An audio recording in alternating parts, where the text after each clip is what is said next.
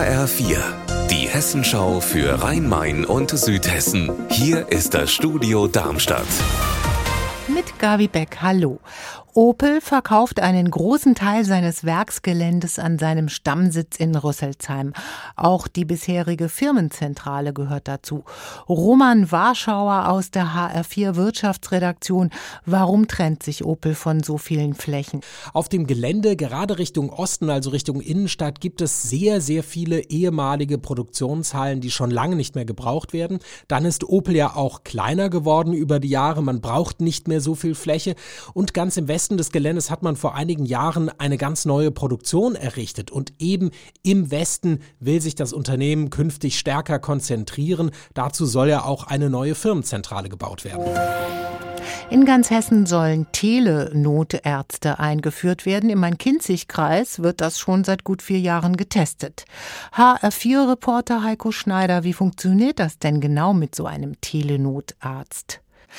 Ja, stell dir vor, der Rettungswagen fährt zu einem Einsatz, zu einem Patienten. In diesem Rettungswagen sitzt aber kein Notarzt, sondern nur in Anführungszeichen Sanitäter.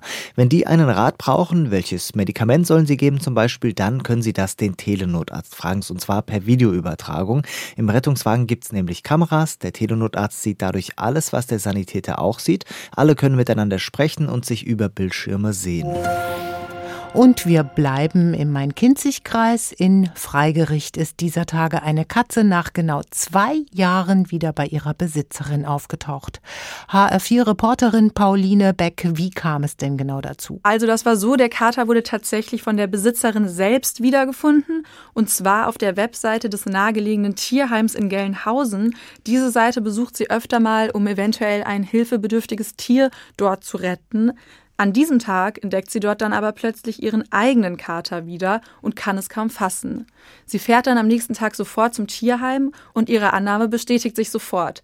Es ist wirklich ihr vor zwei Jahren entlaufener Kater Simba. Unser Wetter in Rhein-Main und Südhessen.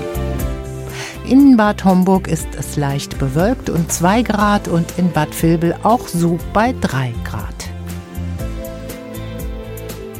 Ihr Wetter und alles, was bei Ihnen passiert, zuverlässig in der Hessenschau für Ihre Region und auf hessenschau punkt de.